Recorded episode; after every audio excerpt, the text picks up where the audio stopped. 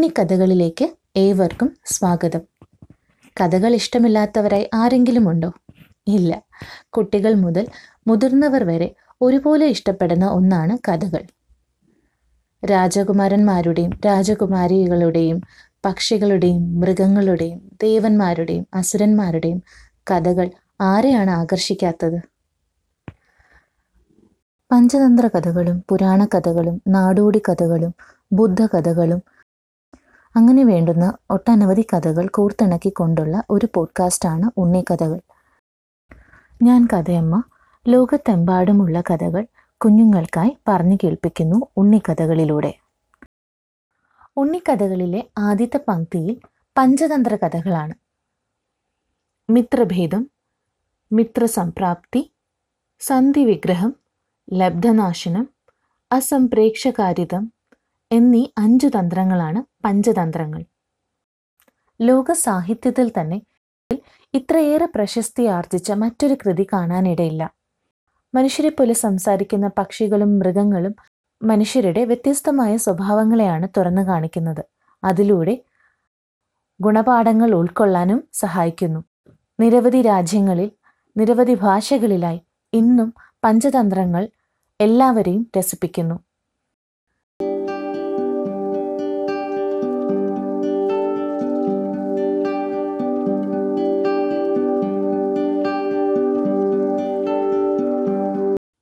കുട്ടികളെല്ലാവരും തയ്യാറാണോ? കഥയമ്മ കഥ പറഞ്ഞു തുടങ്ങുകയാണ്. ഇന്ന് എന്ത് കഥയായിരിക്കാം? ഇന്ന് പഞ്ചതന്ത്ര കഥകൾ ഉണ്ടായതിനെ പറ്റിയാണ് നമ്മൾ പറയാൻ പോകുന്നത്.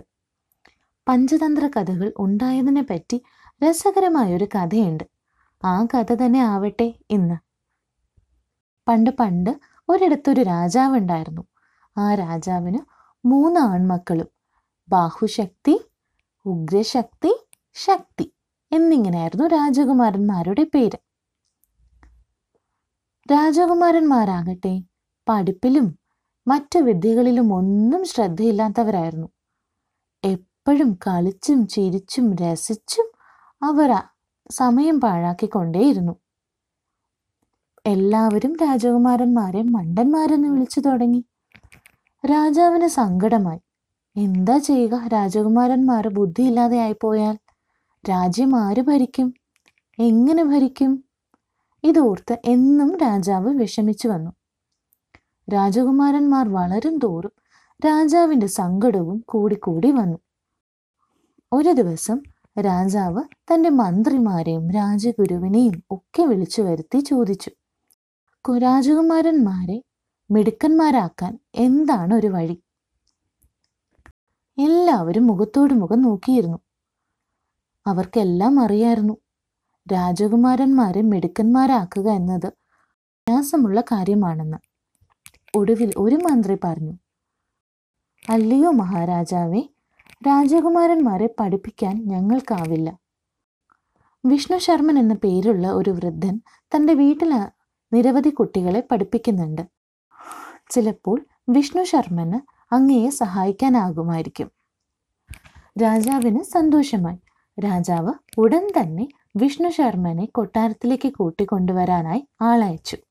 പിറ്റേ ദിവസം രാവിലെ തന്നെ വിഷ്ണു ശർമ്മൻ രാജാവിനെ മുഖം കാണിക്കാൻ എത്തി. രാജാവ് വിഷ്ണു ശർമ്മനോട് തൻ്റെ സങ്കടങ്ങളെല്ലാം പറഞ്ഞു. രാജകുമാരന്മാരുടെ അലസതയും ബുദ്ധിശൂന്യതയും ഒക്കെ പറഞ്ഞ് വിഷമിച്ചു. തന്നെ സഹായിക്കണമെന്നും പകരം എന്ത് സമ്മാനം വേണമെങ്കിലും നൽകാമെന്ന് രാജാവ് വാക്ക് നൽകി. വിഷ്ണു ശർമ്മനാകട്ടെ തനിക്ക് സമ്മാനങ്ങളൊന്നും വേണ്ട എന്നും തൻ്റെ അറിവ് മറ്റുള്ളവർക്ക് പകർന്നു കൊടുക്കുന്നതിൽ തനിക്ക് പണമൊന്നും വേണ്ട എന്നും പറഞ്ഞു. രാജകുമാരന്മാരെ തന്നോടൊപ്പം വീട്ടിലേക്ക് അയച്ചാൽ മാത്രം മതി എന്ന് പറഞ്ഞു. അങ്ങനെ 3 കുമാരന്മാരും കൊട്ടാരം വിട്ട് വിഷ്ണു ശർമ്മൻ്റെ കൂടെ യാത്രയായി. വീട്ടിലെത്തിയ കുമാരന്മാർ കൊട്ടാരത്തിൽ എന്നപോലെ തന്നെ പെരുമാറി വന്നു. വിഷ്ണു ശർമ്മനെ താമസിയാതെ മനസ്സിലായി കുമാരന്മാരെ പഠിപ്പിക്കുക എളുപ്പമുള്ള കാര്യമല്ല എന്ന്. കുമാരന്മാരെ പഠിപ്പിക്കണമെങ്കിൽ അവരറിയാതെ തന്നെ അവരിലേക്ക് കാര്യങ്ങൾ മനസ്സിലാകണം. അതിനെന്താണ് വഴി? അങ്ങനെ കാക്കകളും മയിലും മുയലും മാനും ചെന്നായിയും കുറുക്കനും ഒക്കെ അടങ്ങുന്ന കഥകൾ വിഷ്ണു ശർമ്മൻ കുമാരന്മാർക്ക് പറഞ്ഞു കൊടുക്കാൻ തുടങ്ങി. ഓരോ കഥകൾ കേൾക്കുന്തോറും കുമാരന്മാരുടെ ബുദ്ധിയും യുക്തിയും വർദ്ധിച്ചു വന്നു. 6 മാസം കഴിഞ്ഞപ്പോൾ രാജകുമാരന്മാർ ഏറ്റവും മിടുക്കന്മാരായി മാറുകയും ചെയ്തു. തിരിച്ചു കൊട്ടാരത്തിലെത്തിയ രാജകുമാരന്മാരെ കണ്ടപ്പോൾ രാജാവിന് ഒത്തിരി സന്തോഷമായി. അങ്ങനെ വിഷ്ണു ശർമ്മൻ പറഞ്ഞു തന്ന കഥകൾ രാജകുമാരന്മാരെ നീതിമാന്മാരും ബുദ്ധിമാന്മാരും ആക്കുകയും ചെയ്തു. ഇന്നും ലോകമെമ്പാടും പഞ്ചതന്ത്ര കഥകളെ നീതിശാസ്ത്ര കഥകൾ എന്നാണ് വിശേഷിപ്പിക്കുന്നത്.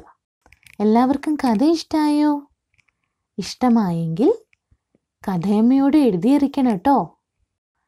ഇന്നത്തെ കഥ എല്ലാവർക്കും ഇഷ്ടമായെന്ന് കരുതുന്നു. നിങ്ങളുടെ വിലയേറിയ അഭിപ്രായങ്ങളും നിർദ്ദേശങ്ങളും ഞങ്ങളെ അറിയിക്കുക. മറ്റൊരു കഥയുമായി വീണ്ടും കാണാം. നന്ദി.